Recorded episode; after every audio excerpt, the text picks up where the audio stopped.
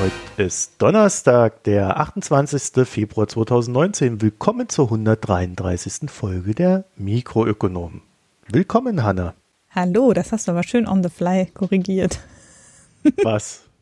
Im Dokument steht Dienstag. Ja, das ist mir auch aufgefallen, als ich es vorlesen wollte, dass da noch Dienstag steht, aber ich habe es noch hinbekommen. Ja, also. Es ist ein Wunder, dass wir überhaupt noch wissen, an welchem Tag wir sind. Ja, ich bin auch ziemlich durch, muss ich sagen, nach diesen ganzen Torturen. Und nächste Woche habe ich ja noch eine zusätzliche Aufnahme hier. Ulrich, muss man dazu sagen, ist krank ausgefallen. Deswegen hast du, Hannah, zum Glück dich hier in die Bresche geschlagen. Und ich übernehme das unerwartete Schneiden noch oben drauf.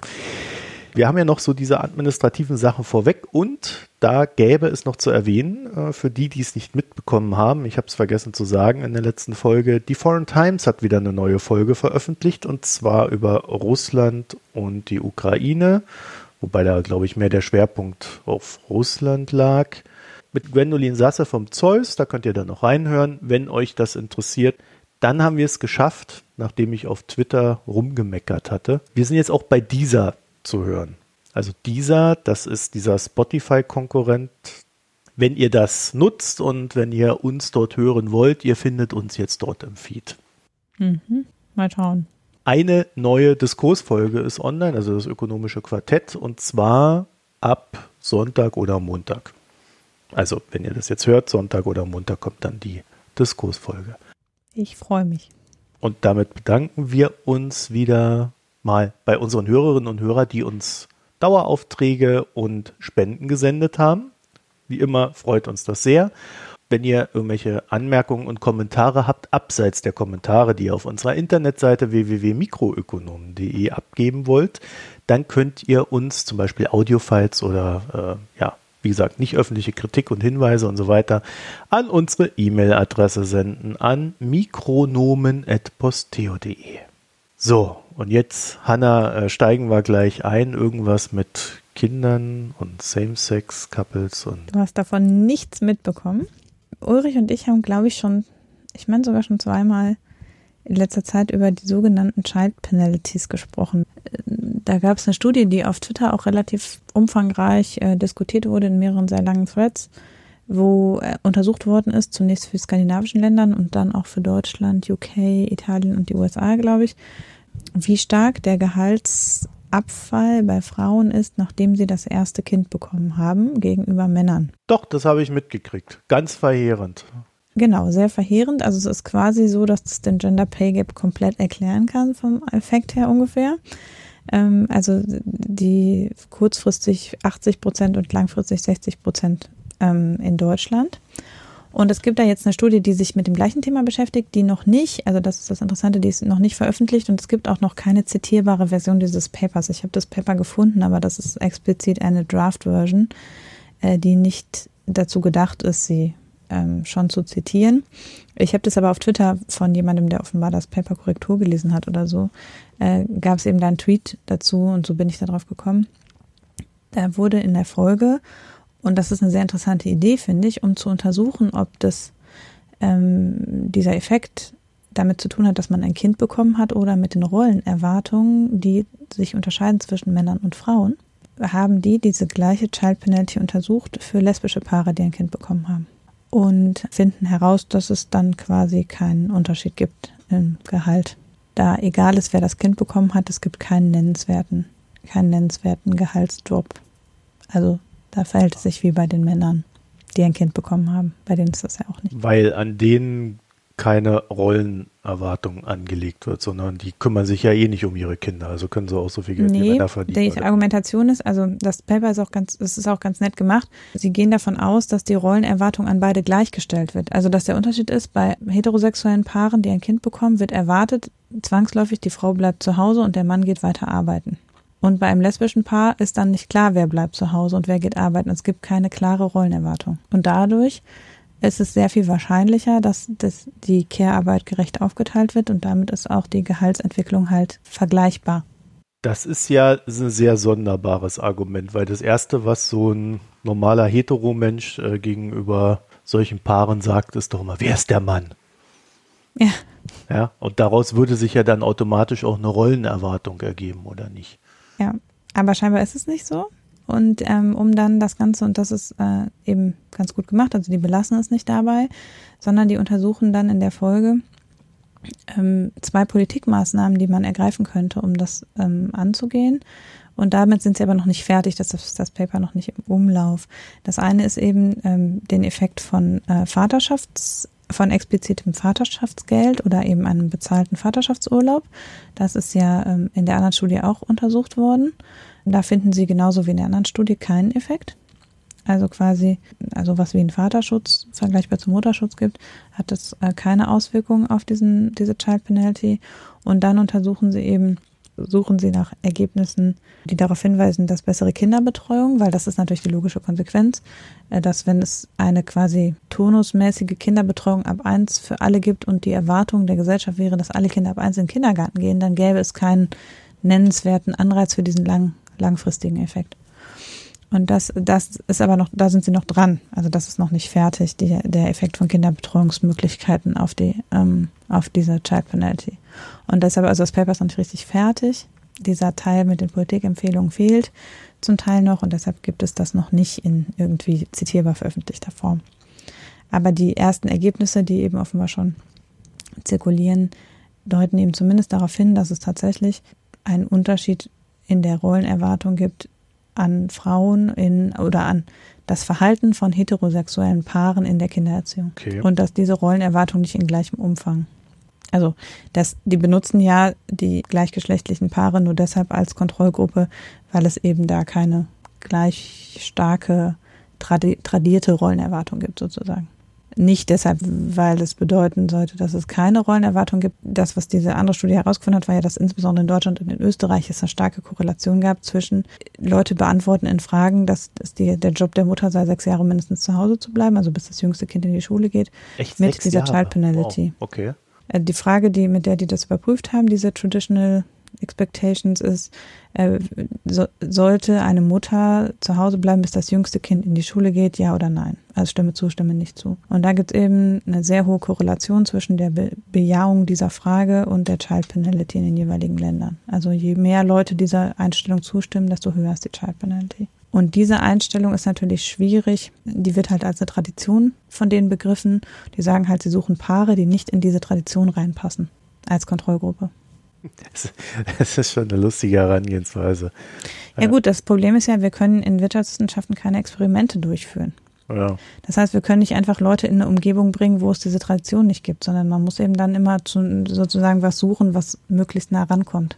Na, es ist nicht möglich, einfach zu sagen, okay, und jetzt schalten wir für die Hälfte der Leute die Rollenerwartung ab und gucken dann, was passiert.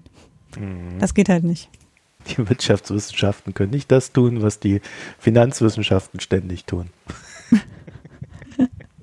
Gut, also dann habe ich wieder ein kleines Update zum Epic Store, denn das ist so hier unser fortlaufendes Beobachtungsding, genau. Weil ich finde das total spannend. Also wir haben ja da einen Markt, der eigentlich sehr stark dominiert ist von Valve und dem Steam Store. Und jetzt gibt es halt den ersten, der mit sehr viel Geld im Rücken auch mal versucht, das irgendwie aufzurollen. Also bisher ist es keinem gelungen. Und was sie ja gemacht haben, das zur Erinnerung, statt dass die Spieleentwickler 30% abdrücken müssen pro verkauften Spiel, müssen sie dort nur 12% abdrücken, wenn ich mich recht erinnere. Jetzt gibt es das erste Opfer dieser Preisgestaltung, nämlich es gibt so einen kleinen Spiele-Store namens GOG Games und die haben sich darauf spezialisiert, alte Spiele quasi wieder so herzurichten, dass du sie auf der neuen Hardware spielen kannst und dann zu verkaufen. Und haben natürlich auch noch so ein paar Indie-Games da drin und auch so ein paar größere, aber das Hauptgeschäft sind halt diese alten Sachen. Die hatten gleichzeitig zwei Sachen am Laufen oder haben gleichzeitig zwei Sachen am Laufen, nämlich einmal, dass sie Spiele auch frei zugänglich haben wollen, das heißt ohne Kopierschutz und ähnliches. Das ist wohl immer noch so. Und das Zweite, das schaffen sie jetzt gerade ab. Sie wollten nämlich, dass Spiele überall gleich kosten. Also nicht, dass es irgendwie dann in den USA wegen der Dollarumrechnung teurer ist als in Deutschland oder umgekehrt war es, glaube ich. Also da haben sie halt Ausgleichsmechanismen gefunden und mussten diese Ausgleichsmechanismen jetzt schlichtweg wieder abschaffen, weil sie gesagt haben, das hat uns so viel Geld gekostet und wir sind dadurch aus der Profitabilität, die schon immer sehr knapp war, rausgerutscht. Und der Hauptgrund, warum das so ist, ist, dass auch dieser Store dieses Geschäft seine Prozente senken musste, die es von den Spieleentwicklern nimmt. Ja, also statt, was weiß ich, wie früher 30% nehmen sie jetzt weniger, ich weiß es nicht wie viel, vielleicht 20, wie auch immer. Jedenfalls ändert sich dadurch die ganze Rechnung des Geschäfts. Dieser Effekt, den wir da sehen, das ist ein negativer Preiseffekt für die Kunden, würde ich sagen, ne? Mhm. Der jetzt zugunsten der Spieleentwickler erstmal läuft. Und natürlich kann man jetzt sagen, gut, im Epic Store kriege ich da alle 2 Wochen ein Spiel geschenkt. Qualität, da kann man ja mal streiten, aber das gleicht das ja mehr als aus und so weiter und so fort. Aber hier ist das faktisch erste Opfer des ganzen Spiels. Ja, und dann ist natürlich auch langfristig die Frage, ob der Laden überleben wird. Die haben jetzt auch ein paar Leute entlassen, haben dann aber irgendwie gesagt, sie haben auch viel mehr Stellen an anderer Stelle geschaffen. Also so ganz transparent ist die Sache momentan nicht. Aber ja, der Konkurrenzdruck findet gar nicht mal so sehr beim Kampf um die Spieler statt, sondern beim Kampf um die Entwickler. Und da würde ich sagen, hat der Epic Store diesen Markt ziemlich stark verändert. Das wollten wir hier kurz erwähnen. Hannah, du bist ja da auch voll in dem Thema drin und kaufst dir täglich 10 Spiele, ne? Ja, mal warten, bis die Kinder groß sind. Aber ich höre das ja jetzt immer. Ich werde jetzt von dir da auf dem Laufenden gehalten. Deswegen kommen wir jetzt zum Entwicklungsministerium. Genau, mein besonderer Freund Herr Müller. Der auch so ein Dauerfreund von dir, ne? Genau. Ja, ich komme ja da, also das ist ja, da habe ich ja eine lange Geschichte mit dem Entwicklungsministerium. Was, mit Herrn Müller oder mit dem Entwicklungsministerium? Nee, nicht mit Herrn Müller. Aber mit der, sagen wir, eher wenig ausgereiften deutschen Entwicklungspolitik. Das allerdings jetzt ist wirklich, also wenn die das machen, ist es erstaunlich fortschrittlich, sagen wir es mal so. Aber jedenfalls ist das eine kleine Meldung, die ich hier bei uns zunächst nur bei der Deutschen Welle gefunden habe, schon ungefähr vor 2 Wochen. Und die heute aber wieder in meinen Twitter-Feed reingespült wurde. Also ich hatte das bei uns schon ins Dokument eingetragen. Und heute kam es über internationale Entwicklungspolitik-Experten aus irgendeinem englischen Medium wieder zurück, dass die Deutschen da ja so ein tolles Gesetz planen. Da musste ich ein bisschen lachen, weil das ist, glaube ich, der deutschen Entwicklungspolitik noch nie passiert. Also was passiert ist, es gab am 20.02. vom Entwicklungsministerium ausgerichtet ein sogenanntes Zukunftsforum Globalisierung gerecht gestalten.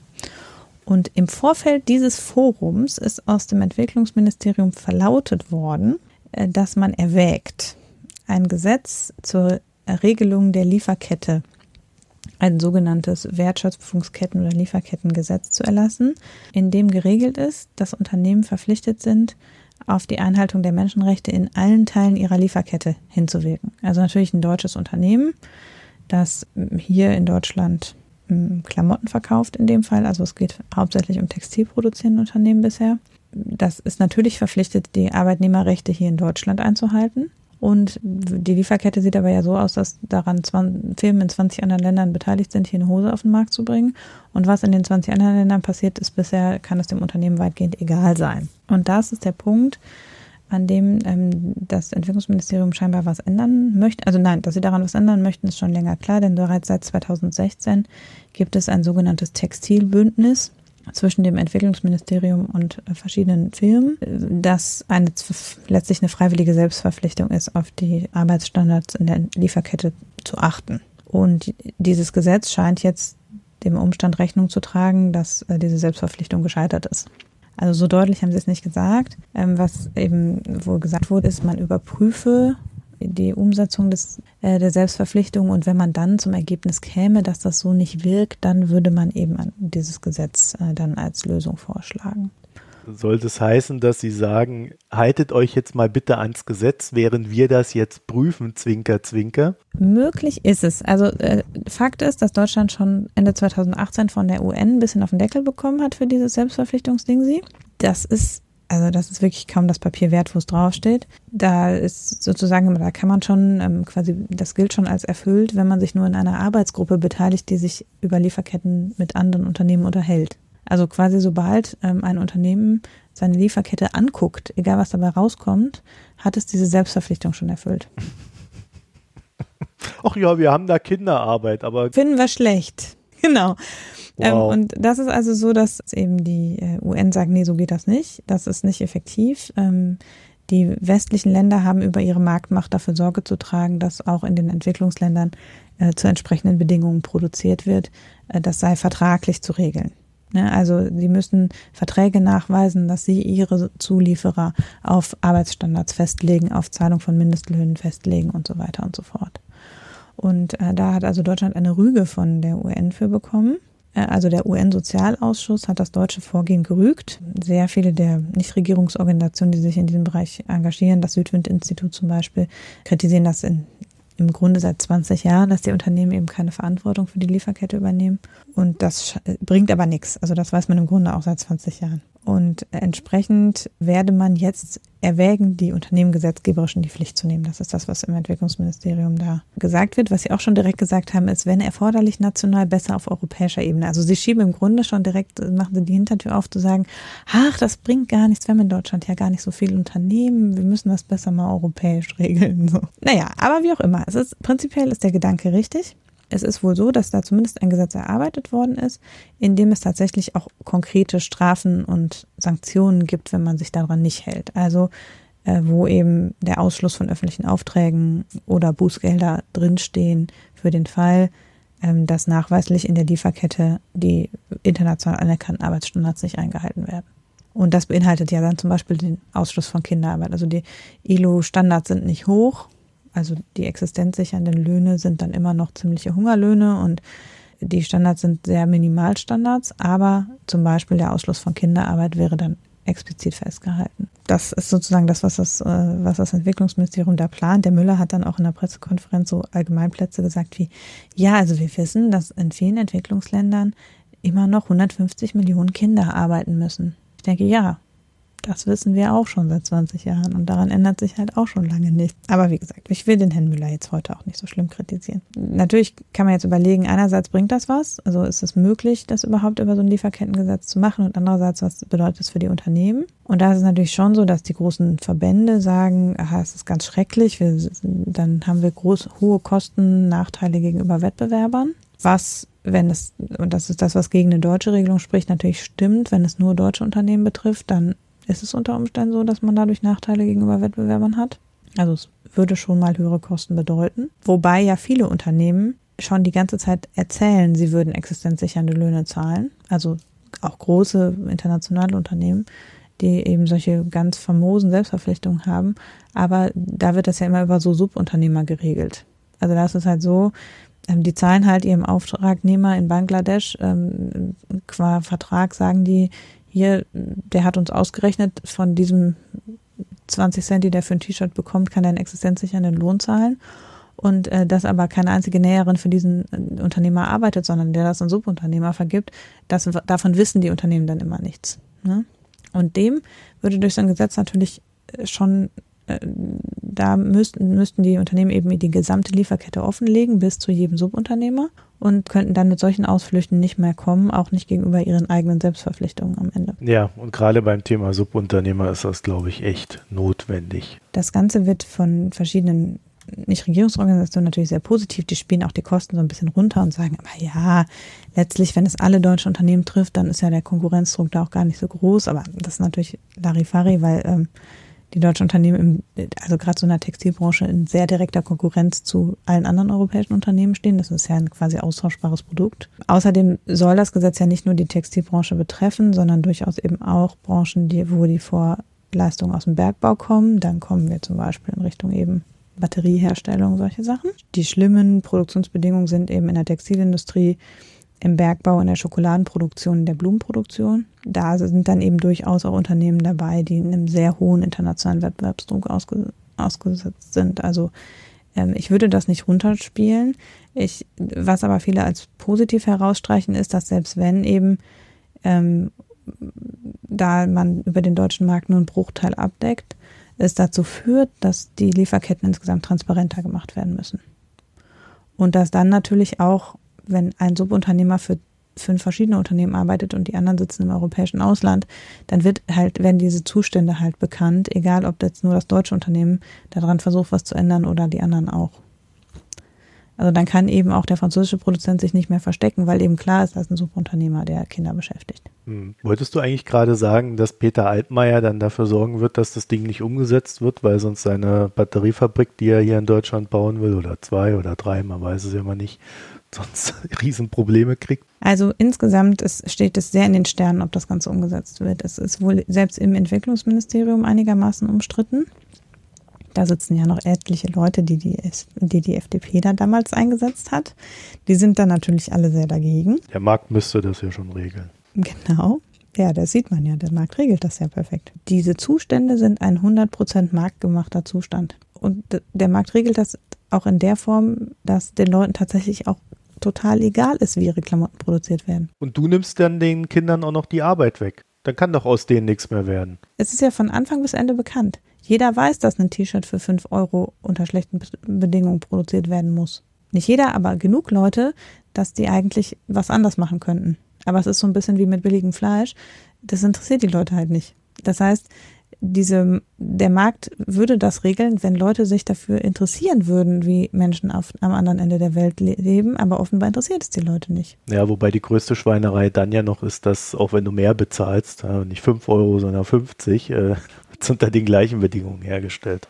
Ja, das ist klar, weil es nur in Marketing und Marge fließt. Das ist sehr, sehr klar, dass die Produktionsbedingungen bei nicht explizit zertifizierten Unternehmen überall gleich sind. Aber es ist eben auch, also es gab jetzt ja einige große Skandale in Bangladesch, in Thailand, Reportagen über die Schokoladenherstellung noch und nöcher, und es interessiert einfach niemand. Und dadurch kann man halt auf eine Marktlösung nicht vertrauen, das ist klar. Die Nachfrage nach Fairtrade-Gütern steigt zwar, aber nicht in dem Umfang, dass es irgendwas marktbewegend ändern würde. Es ist sehr umstritten, ob dieses Gesetz überhaupt schon innerhalb der Koalition Bestand haben wird, weil es genau eben diese Einschränkung gibt, ob es den deutschen Unternehmen im Wettbewerb schadet, und eben weil insbesondere bisher es überhaupt diese Selbstverpflichtung nur für die Textilindustrie gibt und es aber eigentlich nicht so gedacht ist, dass es nur auf die Textilindustrie zugeschnitten sein wird. Und bei der Textilindustrie muss man ehrlicherweise sagen, haben wir ja selbst kaum deutsche Retailer. Also da gibt es kaum Unternehmen, die in Deutschland niedergelassen sind, da müsste man ja dann zumindest alle, die in Deutschland verkaufen wollen, verhaften, und das ist, glaube ich, sehr schwierig. Und von daher, ja. Was aber so ein bisschen dafür spricht, dass das schon, dass zumindest das nicht ganz ins Leere läuft, ist, in Frankreich gibt es schon seit 2017 ein sehr ähnliches Gesetz. Und Frankreich hat zum Beispiel sehr viel mehr Textilindustrie noch als Deutschland, und trotzdem ist da niemand pleite von gegangen. Und gleichzeitig, sondern es zeigt sich eher, also man kann das natürlich noch nicht genau evaluieren, aber es zeigt sich zumindest, dass es da tatsächlich auch viele Unternehmen gibt, die selber keine Ahnung von ihrer Lieferkette haben. Und dass es da schon zu so einer Bewusstseinsarbeit in gewisser Weise kommt. Es gibt auch ähnliche Gesetze, etwas weniger weitreichend, in Holland und in Großbritannien. Da gibt es eben für Teilaspekte. In den Niederlanden gibt es ein Gesetz zur Kinderarbeit, was also Unternehmen zumindest verpflichtet, dafür Sorge zu tragen, dass in ihrer Produktionskette nirgendwo Kinderarbeit eingesetzt wird. Und in Großbritannien gibt es ein Gesetz, was vorsieht, dass man dafür Sorge zu tragen hat, dass nirgendwo Sklaven in der Produktion eingesetzt werden. Um wirklich schlagkräftig zu sein, das stimmt schon, müsste man das auf europäischer Ebene. Dann wäre, glaube ich, die Marktmacht groß genug, dass diese Kostenprobleme so tragen. Und gleichzeitig hätte man eben dann auch politisch einen ganz anderen Hebel natürlich. Mhm.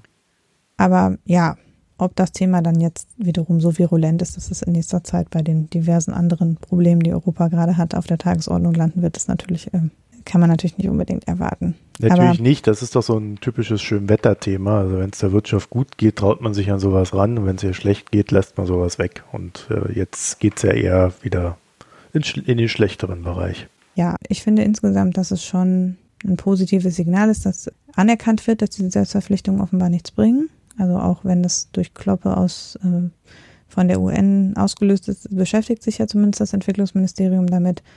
Und ganz ohne irgendwas zu ändern, werden sie wahrscheinlich nicht durchkommen, weil wir ja über die UN und unsere Verpflichtung auf die UN-Sozialcharta in gewisser Weise da auch in der Pflicht sind, für die weltweite Umsetzung dieser Normen einzutreten. Die andere Lösung wäre ja, wir würden die Staaten darauf, also die Entwicklungsländer daraufhin drängen, dass sie selber für die Umsetzung von Arbeitsstandards, Sorge tragen. Und das ist im Grunde noch viel weniger aussichtsreich, weil all diese Staaten haben einen Mindestlohn und haben, also es gibt so gut wie kein Land der Welt, wo Kinderarbeit erlaubt ist. Also auch im Kongo ist Kinderarbeit verboten. Die ILO-Standards sind von, 186 von 200 Ländern ratifiziert. Und es gibt halt keine Durchsetzungskraft, wenn der Wirtschaftssektor einfach nicht ordentlich reguliert ist, so wie das in den meisten Entwicklungsländern ist. Und dann ist eben am Ende, wenn der die Rechnungen zahlt, die Rechnungen nicht mehr zahlt. Wenn ich Kinder beschäftige, dann zählt das sehr viel mehr, als wenn ich durch ein kleines Schmiergeld mir da Freiheit vom gesetzlichen Mindestlohn erkaufen kann.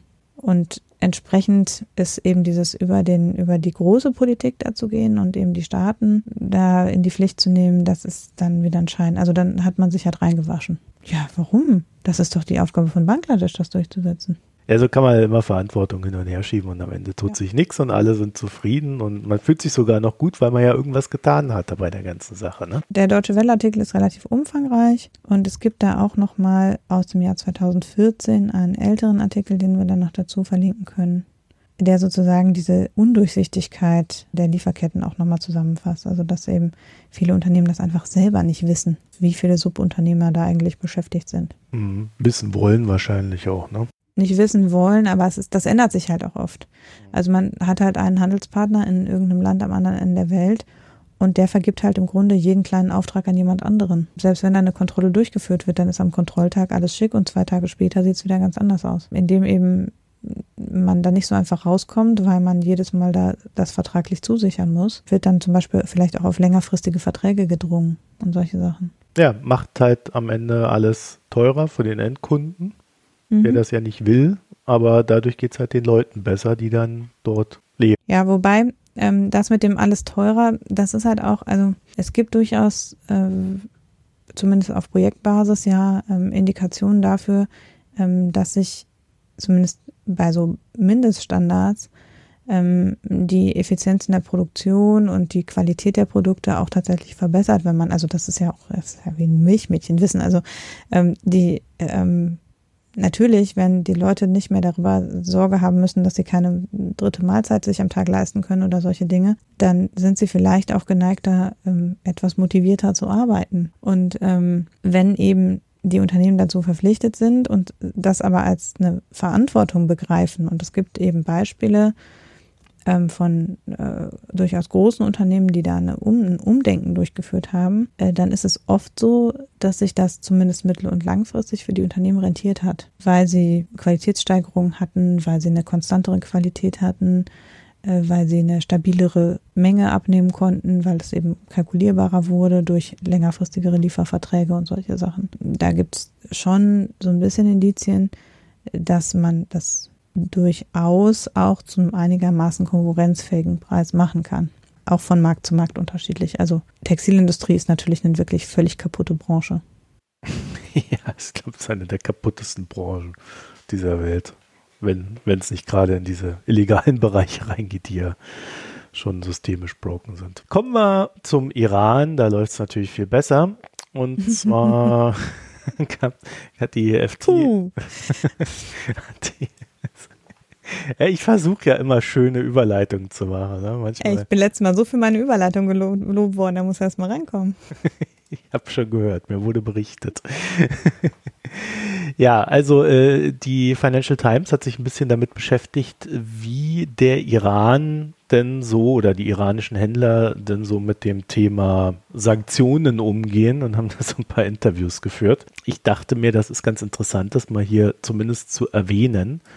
Weil wir haben ja auch über die andere Seite quasi, die europäische Seite, haben wir ja vor 2 Wochen gesprochen. Genau, wir haben ja über diese andere Seite oder ihr habt dann in dem Fall über die andere Seite gesprochen und da zeichnet sich ja ab, dass so eine normale iranische Firma, die, was weiß ich, Raketen oder Computer importieren möchte, die wird sich eher weniger an die europäische Agentur wenden, die dann irgendwie die Sanktionen, US-Sanktionen umgehen möchte, sondern diese iranische Firma wird eine Dependance in einem ihm gewogenen Drittland gründen und dort dann die Einkäufe über einen Partner platzieren.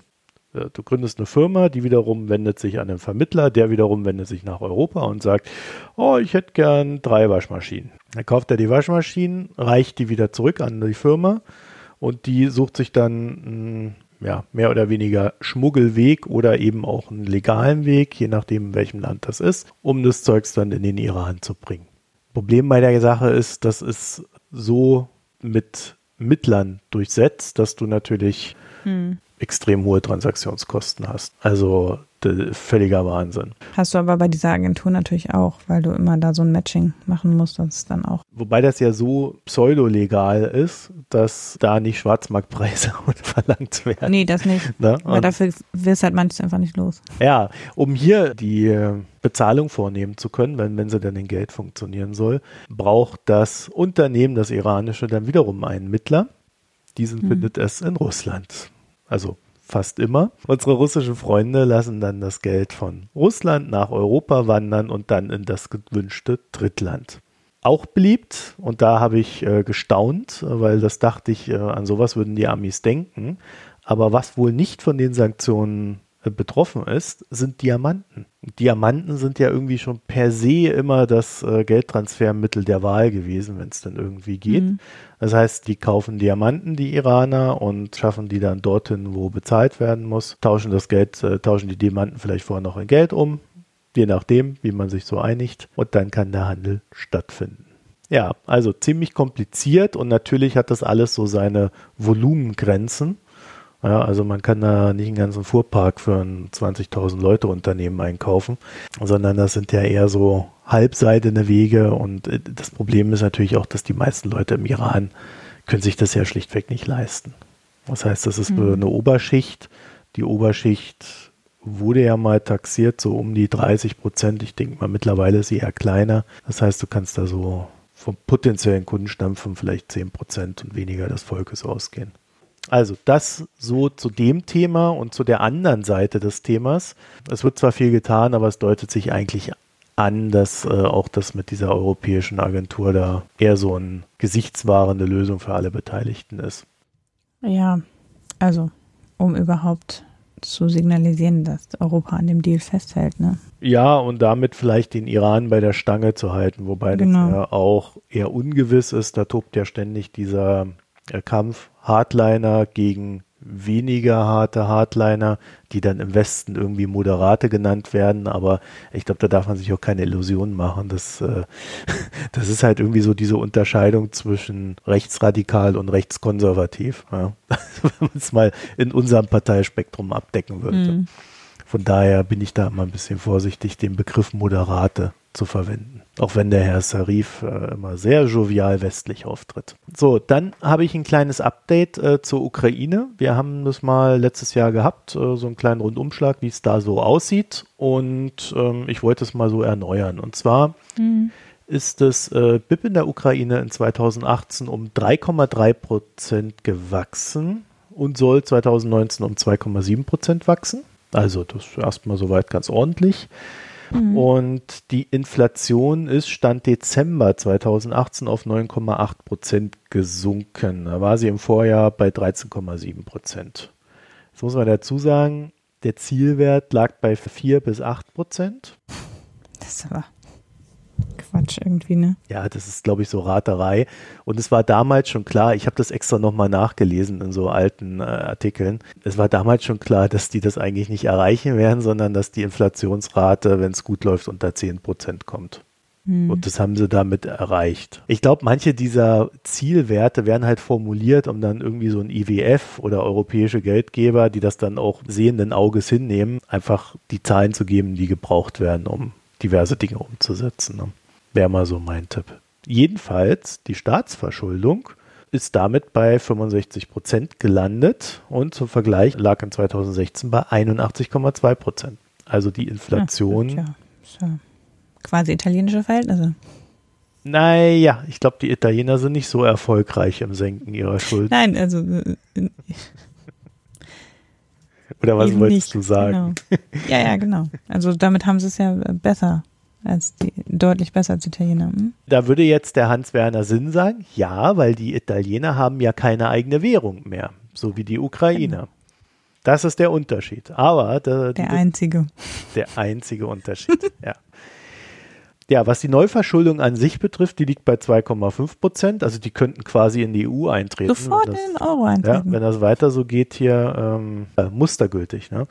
Mhm. So, und dann, was ich ganz interessant fand, 8% der Exporte und 14% der Importe kommen bzw. gehen nach Russland. Mhm. Die EU hat mit 42% der Exporte und 41% der Importe, ja, also da die Handelspartnerführerschaft. Also man sagt ja immer, dass jetzt aber zum Teil eben über die anderen GUS-Staaten noch ein nennenswerter Anteil kommt, aber das ist nicht mehr so. Das kannst du in dem Link, den ich da reingestellt habe, könntest du dir das im Detail nachgucken, wenn dich das interessiert. Ich werde das auch verlinken, sodass, also wer sich da in der Tiefe da reinlesen will, der kann das tun. Ja, wobei ich glaube, ich habe... Das ist eine sehr rasante Entwicklung. Also ich habe mich mit der Ukraine zuletzt vor ein paar Jahren beschäftigt und da waren es noch über 20% der Exporte, die nach Russland gingen. Naja gut, seit 2014 hat sich das auch rasant geändert. Mhm. Ja. Man muss ja dazu sagen, die Ukraine ist ja, und da kommt das, glaube ich, dann auch zum Teil zustande, also einmal haben sie sehr viel Agrar und das andere ist, ich weiß jetzt nicht mehr den genauen Prozentanteil, aber ein Großteil der Kleidung, ja, Thema Fast Fashion und was wir da oben hatten, die unter dem Label Made in Europe läuft, kommt aus der Ukraine. Das war der Aufhänger unserer letzten Besprechung der ukrainischen Wirtschaft. Also so kommen dann auch solche Zahlen zustande. Das heißt nicht immer, dass da große, tolle Sachen dahinter stehen, die die Ukraine dann nach Europa exportiert. Ne? Also es gibt die deutsche Beratergruppe Ukraine, die machen dann immer so ihre Berichte. Und da habe ich jetzt dann auch diese Zahlen raus. Klassischerweise, wie eigentlich immer, fordern sie eine Verbesserung des Investitionsklimas in der Ukraine. Ich glaube, das ist auch völlig normal in einem Staat, in dem es dann doch noch die ein oder andere Korruption gibt. Ja, und natürlich politische Unsicherheit auch nach wie vor. Richtig. Also das ist einfach, da können die natürlich auch wenig dran tun. Ja, sie könnten an ihrer eigenen politischen Unsicherheit schon noch werkeln. Ja, aber solange der Konflikt im Osten nur schläft, ist da natürlich auch ein Teil der Industrie nach wie vor von betroffen. Naja, Hannah, da hörst du hoffentlich dann doch die Foreign Times, weil da schläft nichts, sondern das ist ein heißer Krieg. Ja, das stimmt, aber es ist halt auch so, dass, also da ist ja sowieso die ganze Produktionsinfrastruktur ist da jetzt eh tot im Osten. Ja. Und das ist natürlich, und das treibt natürlich auch diesen Effekt der gesunkenen Russland-Exporte, weil natürlich die Bergbauindustrie, die im Osten ja tätig war, sehr viel stärker mit Russland vernetzt war als der Rest der Ukraine. Da ist natürlich sehr viel zerstört worden, was jetzt eben nicht mehr nach Russland. Ja, das gehört jetzt quasi zu Russland. Das wird ja immer noch exportiert. Genau, das gehört, ne? Aber die Russen haben da auch nichts von, weil die Sachen sind auch kaputt. Wobei, nein, das stimmt nicht. Die haben ja auch Produktionsanlagen abgebaut und mitgenommen. Ja, da gibt es ganz verschiedene Einflüsse, würde ich sagen, je nachdem, wie mal von welcher Seite man das betrachtet. So, und dann habe ich noch einen letzten Punkt, den, glaube ich, der sehr interessant ist für den Ulrich. Man hat in der Ukraine natürlich auch sich auf diese ganzen Klimageschichten, Stichwort Paris-Vertrag, ja, verpflichtet, geeinigt und sonst noch was und hat dann auch im Zuge der Modernisierung der Ukraine so diverse Zielrichtungen für erneuerbare Energien bestimmt und die hätten jetzt den ersten 10 Monaten bis 2018 bei 10,4% hätten liegen sollen, was ich ja schon enorm finde, lagen aber effektiv bei 2%. Das Ziel wurde nicht nur leicht, sondern wirklich sehr stark verfehlt und entsprechend soll es da auch Reformen geben, um das endlich in Angriff zu nehmen. Dummerweise allerdings nicht 2019, sondern 2020. Ja, ich glaube, Ende März sind da auch Präsidentschaftswahlen. Bis dahin tut sich jetzt eh nichts mehr. Dann gibt es die neue Regierung. Also das wird eh alles so ein bisschen ruppelig die nächsten Monate. Da habe ich dann aber später auch noch einen Tipp für euch. Also jetzt nicht in dieser Folge, sondern in einer späteren. Hannah, und jetzt kommen wir zu unserem Lieblingsthema hier. Denn die EZB will uns schon wieder enteignen.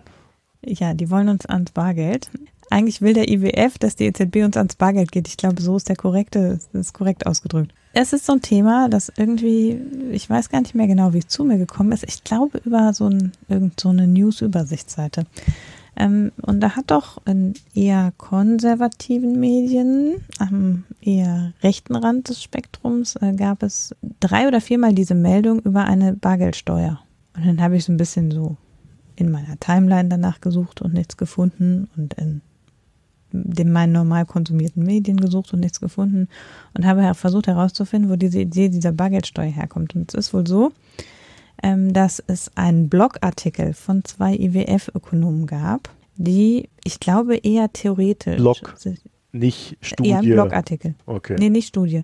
Sondern es war ein Blogartikel. Also man muss dazu sagen, der IWF haut halt so, die haben halt so Kurzmeldungen, die im Blogformat veröffentlicht sind. Das ist so ein Einblick in die aktuelle Forschung. Und da sind halt 2 Ökonomen, die haben sich angeguckt, was kann man eigentlich machen, wenn die Zinsen schon 0 sind und dann kommt eine Rezession. Ja, also das Szenario, was jetzt gerade ansteht, ne? Was ja eine valide Frage ist. Also es ist natürlich so, die USA haben den Leitzins wieder erhöht, liegen jetzt wieder bei 2,5%, hätten also bei Zinspolitik wieder Spielraum. Das haben wir im Euroraum nicht. Deshalb kommt auch diese Sache, dass das dann als das Anwendungsszenario eher der Euroraum gesehen wird und nicht die USA, weil eben natürlich man sich fragen muss, was kann Geldpolitik tun, wenn sie eben bei den Zinsen keinen Spielraum mehr hat. Und dann schlagen die eben vor als eine Möglichkeit, naja, um aus dieser sogenannten Sparfalle rauszukommen, weil also das Problem ist eben, dass eigentlich ja die Theorie sagt, bei einem Zins von 0 müssten ja die Unternehmen wie verrückt Kredite in Anspruch nehmen und die Privatleute wie verrückt Kredite in Anspruch nehmen, weil das Geld wird einem zu einem geringeren Preis geliehen, als die Inflation ist. Und das heißt, die Schulden entwerten sich quasi automatisch. Das macht also total Sinn, Kredite aufzunehmen. Aber das passiert nicht. Und zwar aus im Prinzip 2 Gründen. Das eine ist natürlich, dass die Unternehmen keinen Kredit brauchen können, wenn sie gerade nichts produzieren wollen und deshalb keine neuen Produktionsanlagen bauen oder erneuern wollen.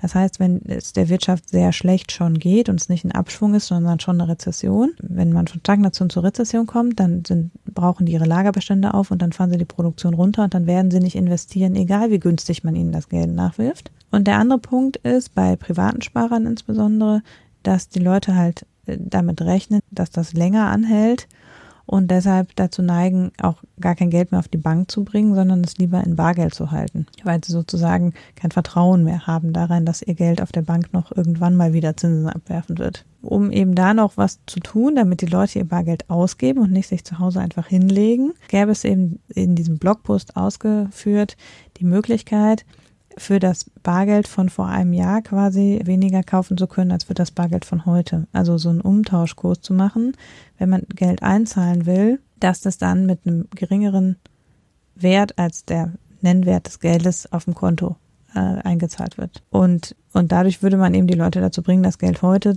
auszugeben, anstatt es erst in Zukunft auszugeben, wenn es dann eben zu einem schlechteren Kurs nur noch ausgebbar wäre. So dieser Blogpost, der wie gesagt in meiner Auffassung eher so sagt, ja, das ist eine Möglichkeit, die einem halt noch einfallen könnte, wenn man halt am Ende der geldpolitischen Handlungsmöglichkeiten ist.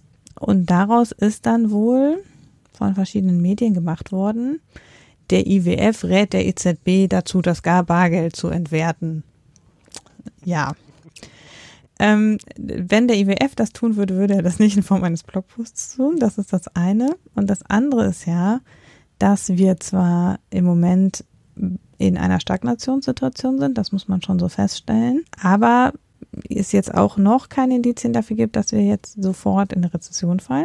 Und dann kommt noch dazu, dass es auch noch andere geldpolitische Instrumente gibt als nur den Zins. Und was ja was in der letzten Krise ja diskutiert worden ist, als wir ja quasi schon mal in der Situation waren, also es gab ja eine Kreditklemme, die Banken wollten auch zu einem Zins von 0 keine Kredite mehr in Anspruch nehmen, war ja zum Beispiel Helikoptergeld. Ne? Also dass man quasi einfach den Leuten einen Scheck ausstellt und sagt, hier gib's doch mal aus. So. Und also es gibt noch andere, wie ich finde, ähnlich abgefahrene Überlegungen, was man tun könnte. Das ist nicht die einzige Möglichkeit, die sich da sozusagen ergibt. Trotzdem reicht es, dass manche Ökonomen, deren Namen wir hier eigentlich nicht mehr nennen müssen, sich dann wieder breitschlagen lassen, dazu ein paar prägnante Sachen in die Medien zu werfen, dass Deutschland dann also ganz dringend aus dem Euro austreten muss, um noch unser Bargeld zu sichern, weil sonst ist es weg. Also Hannah, was du gerade hier so als abgefahrene Idee deklariert hast, kam ja von Ben Bernanke, dem ehemaligen Fed-Chef. Also. Ja, also Helikoptergeld ist tatsächlich ja eine Zeit lang. Helikopter-Ben hieß der Mann. Vor 3, 4, 5 Jahren mal, also in den USA, sehr ernsthaft diskutiert worden. Wenn man so das klassische geldpolitische Instrumentarium anguckt, denkt man, was, also wenn ihnen gar nichts Besseres mehr einfällt, so. Aber ja, es gibt eben noch andere Ideen und keine davon ist bisher, kann man jetzt als erprobtes Instrument, aber so wäre es mit dieser Bargeldsteuer auch. Also das ist ja nichts, wo es irgendwie einen Präzedenzfall für gibt, wo man sagen kann, ja okay, das funktioniert. Es ist halt nur eine von mehreren Überlegungen, was könnte man noch tun, weil wir eben sehen, okay, bei den gegenwärtigen Zinssätzen in Japan, eben bis vor kurzem auch in den USA und im Euroland, sind wir halt mit unserem klassischen Instrumentarium schon irgendwie am Ende. Ist die eine Frage, ist es unbedingt die Aufgabe der Geldpolitik, das dann zu reißen? Das ist ja das eine Ding. Also es muss ja auch nicht die Geldpolitik dann in die Bresche springen. Wenn Geldpolitik halt nicht mehr kann, dann muss man halt über Fiskalpolitik eingreifen. Und das ist ja auch, was gemacht worden ist in der Finanzkrise. Ja, und das andere ist, der Fall Japan zeigt auf der anderen Seite eben auch, dass man mit so einem Nullzins ziemlich lange fahren kann, ohne dass das Land völlig untergeht. Jetzt müssen wir natürlich noch ergänzen, der Olaf Gersemann von der Welt, der hat das natürlich investigativ alles ganz gut nachrecherchiert. Ja. Mhm. Er hat dann auch rausgefunden, dass die Blogautorin Signe Krogstrup hat ja schon im August 2018 einen Aufsatz verfasst und mit einem ähnlichen bzw. gleichen Tenor. Und sie hatte damals eine Co-Autorin und die hieß Katrin Assenmacher-Wäsche. Weißt du, wo die arbeitet? Nein. Die arbeitet jetzt nämlich im Hauptberuf als Abteilungsleiterin für geldpolitische Strategie bei der EZB. Ja, dann. Und da sieht man doch, ja, also wenn man verschwörungstheoretisch geübt ist, so wie der Herr Gersemann, weiß man sofort, ja, da ist eine Lunte am Brennen, da kommt bald was. Ja. In dem Sinne, viel Gruß an die Welt. Genau, also im Fokus stand es auch, um nur mal den Gersemann gleich zu nehmen. Gleich gesellt sich gern, sage ich dazu noch. Ja, also wie gesagt, also natürlich ist es so, negative Zinsen, wir sehen ja im Moment negative Zinsen, aber so richtig weit kommt man damit halt nicht. Aber ja, vielleicht muss man auch einfach sagen, mit Zinsen kommen wir nicht mehr weit. Ja, gut. Das sagen die Zinskritiker ja schon länger, dass man mit Zinsen nicht mehr weit kommt, weil man wird ja enteignet bei diesen nicht vorhandenen Zinsen. Aber warum wir da jetzt zu zynisch werden, lassen wir das. Mal was Handfestes, Hannah, ne? Mal wieder was über Aktien und das erklärt vielleicht auch, woher dieses ganze Verschwörungsdenken im Geldmarkt und Finanzmarkt kommt, denn es gibt ja immer wieder so Sachen, die sich dann halt auch so, es ist jetzt nicht unbedingt eine Verschwörung, aber es sind halt so, ja, so Tricks, so Sachen, die man halt machen kann und die werden dann auch getan. Und deswegen glauben dann halt auch viele, die sich so mit Geldpolitik und Finanzmarkt gleichzeitig beschäftigen, dass das in der Geldpolitik ja dann natürlich ähnlich läuft wie am Finanzmarkt. Das, was man machen kann, wird irgendwann gemacht und eigentlich sind ja alle böse. So. Was ist passiert? Beziehungsweise, ich habe ja die Überschrift hier reingestellt, was passiert, wenn eine Aktie steigt? Und zwar gibt es in China eine Aktie namens Dingy Feng. Und die ist in den letzten 5 Jahren um schlappe 8.500% gestiegen. Das ist jetzt so der Stand, 22. Februar. Und ja, Bloomberg hat sich das Ganze mal angeschaut und festgestellt, das ist eine Investmentholding, die seit 7 Jahren Verluste einfährt. Wie zur Hölle steigt ein Unternehmen 8.500% in 5 Jahren, wenn es seit 7 Jahren Verluste macht? Welcher Sinn steckt dahinter? Ja, meine These ist, und Bloomberg hat das in einer guten Recherche auch recht gut aufbereitet, die Aktie steigt, weil sie steigt. Und zwar ist es ja so, dass wenn eine Aktie steigt und dann in so einem gewissen Marktkapitalisierungswert hat, dann kommt sie in die Indizes rein. Mhm. Ja, so in Deutschland so TechDAX, SDAX, MDAX, DAX, sowas in der Art. Weltweit ist es dann der MSCI-Index in seinen verschiedensten Varianten. Gleichzeitig haben wir ja in den letzten Jahren seit der Finanzkrise so einen ganz starken Trend gehabt, passiv zu investieren. Mhm. Das heißt, irgendwelche ETFs auf irgendwelche Indizes, möglichst billig das Ganze im Einkauf und da wird einfach nur der Index abgebildet. Also ich sage hier BlackRock Geld, hier Vanguard Geld oder Northern Trust, hier Geld, ich will den DAX oder den MSCI World Index oder den MSCI Asia, North, South Carolina, keine Ahnung. Also da gibt es ja 50 Millionen Indizes. So, und dann kloppen die das Geld in die Indizes und bilden das nach. Was allerdings in den Indizes drin ist, das interessiert die dabei gar nicht.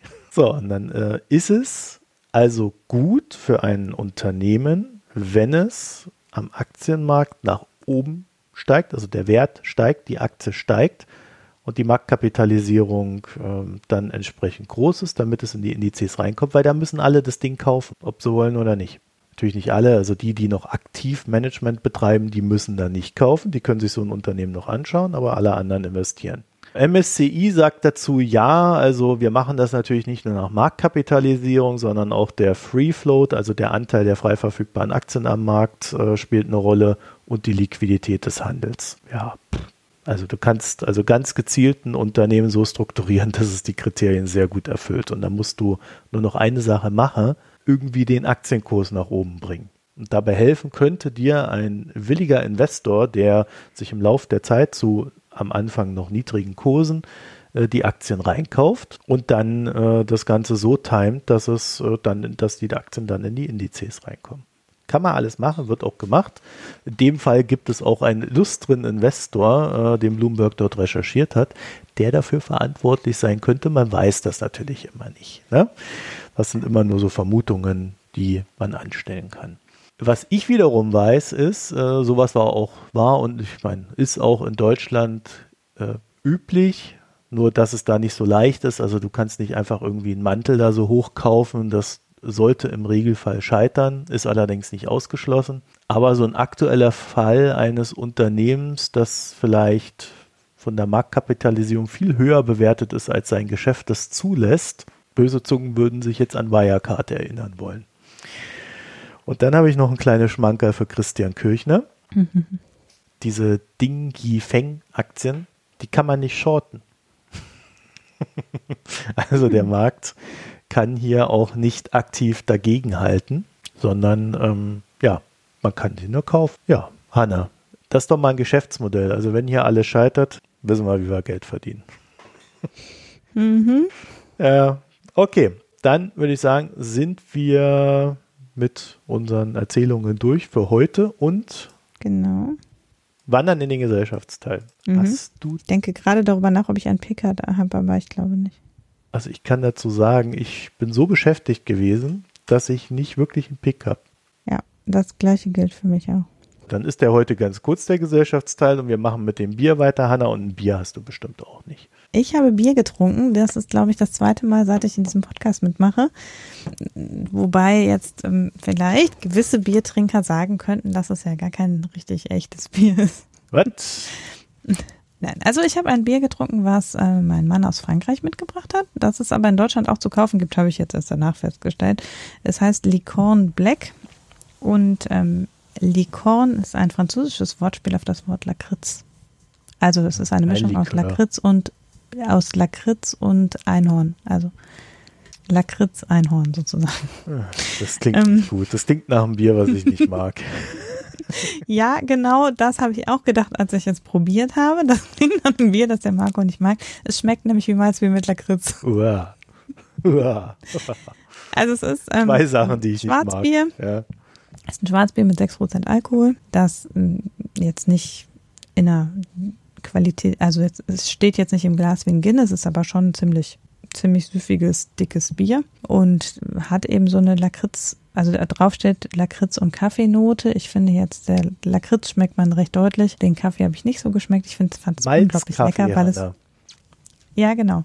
Also ich fand es sehr lecker, weil es nicht so nach Bier schmeckt. Nein, Quatsch. Ich mag auch gern Malzbier, muss man dazu sagen, aber ich mag auch dunkles Bier. Also wenn ich Bier trinke, trinke ich dunkles Bier. Und es schmeckt schon auch gut wie ein dunkles Bier, aber halt mit so einer Lakritznote. Ich fand super. Und diese Karamellnote, die hier so angepriesen wird, hast du die auch verschmeckt? Ja, es schmeckt halt sehr malzig, ne? Also es ist halt so ein, diese Karamellnote, ja, das ist das, was so schmeckt wie Malzbier, ne? So. Oder wie Guinness auch ein bisschen schmeckt. So sehr. Es ist halt schon ein sehr malziges, ziemlich süßes Bier, was jetzt für ein Dunkelbier nicht sehr herb ist. Ist halt klar, dass das in Frankreich ein Verkaufserfolg ist. Die preisen das ja hier an, ne? Der cremige und zarte Schaum vollendet das Bild dieses charaktervollen Meisterwerks. Halleluja. Es ist schon sehr speziell. Also ich habe es aber gemeinsam mit zwei Biertrinkern getrunken, die es auch beide lecker fanden. Ich glaube, es ist jetzt nicht ein Mädchenbier im klassischen Sinne. Aber ich fand es schon auch, dass es, also in Frankreich gibt es ja ganz viel auch so aromatisiertes Bier und so, und in die Schiene passt es schon ganz gut rein. Das ist halt schon so was für Leute, die nicht so richtig jetzt ein Jever trinken würden oder so sagen.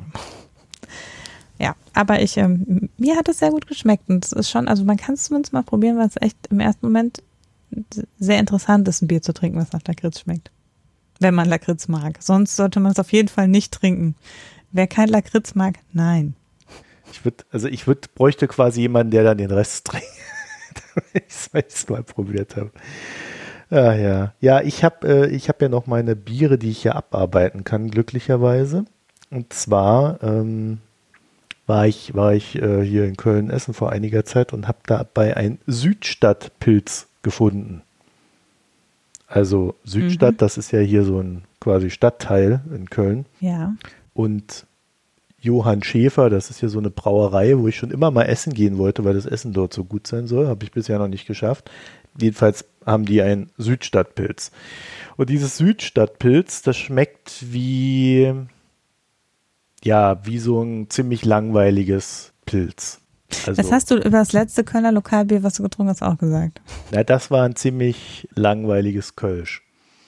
Aber das war wirklich, ja, interessanterweise habe ich die, glaube ich, auch beide aus dem gleichen Laden gehabt. Also das hat wirklich so, man kann das trinken und ist auch alles in Ordnung, aber ich frage mich dann immer, wozu sollte ich das trinken? Das schmeckt doch so wie, was weiß ich, ein Karlsberg-Pilz oder so. Ja, keine Ahnung, vielleicht schmeckt Karlsberg-Pilz noch besser. Ich erinnere mich, dass mir das immer ganz gut geschmeckt hat.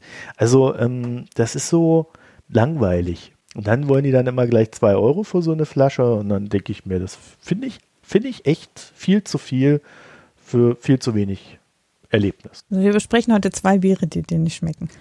Ja, wobei dir ja deins geschmeckt hat, ne? Wenn ich das richtig verstanden habe. Ja, mir schon. Ja, aber ich bin ja auch nicht fürs Bier zuständig, ne? Ein Erlebnischarakter gehabt. Gut, dann haben wir da heute nicht viel zu vermelden. Ich habe dann noch ein Bier im Petto, ja, das ist doch schon mal ganz gut. So. Ich kann jetzt, also nächste und übernächste Woche kann ich wieder hervorragende Weine empfehlen. Ich kann dazu sagen, das dritte Bier habe ich auch aus dem Laden, aus dem ich die anderen beiden habe. Na, das wird ja was. So viel kann ich schon mal verraten. Gut, ihr Lieben, dann bleibt uns nur noch zu sagen, ja, vielen Dank fürs Zuhören und empfehlt uns weiter in den sozialen Netzwerken, verteilt die Sendung, erfreut euch daran, auf www.mikroökonom.de zu gehen und den Podcast zu kommentieren oder auf den Spendenbutton zu drücken. Das freut uns natürlich immer besonders. Und ich glaube, wir sparen jetzt gerade, der Ulrich wird mich schlagen, aber wir sparen gerade so ein bisschen für die Republika. Na, dass wir da hingehen können und mit unseren Hörerinnen und Hörern ja vielleicht auch mal ein Bier trinken können. Und Ulrich braucht ein neues Mischpult. Ach, schon wieder, immer noch? Mhm. Sollte der mir, glaube ich, seit irgendwie gefühlt 3 Monaten einfach mal sagen, wo ich es ihm hinschicken soll. Ich glaube, er hat da große Ambitionen und deshalb braucht er noch ein bisschen Zuschüsse. Was, große Ambitionen bei Mischpult, hoffe ich nicht. Nee, ja. Oder? Oh Gott. Ich zucke schon innerlich zusammen. Was wollte ich jetzt sagen? Irgendwas mit Nein, dass wir auf die Republika sparen. Ach so, ja, genau. Da sparen wir gerade drauf, genau. Also, dann bis nächste Woche. Dann mit Ulrich und Hannah wahrscheinlich. Vermutlich. Bis dahin. Tschüss. Tschüss.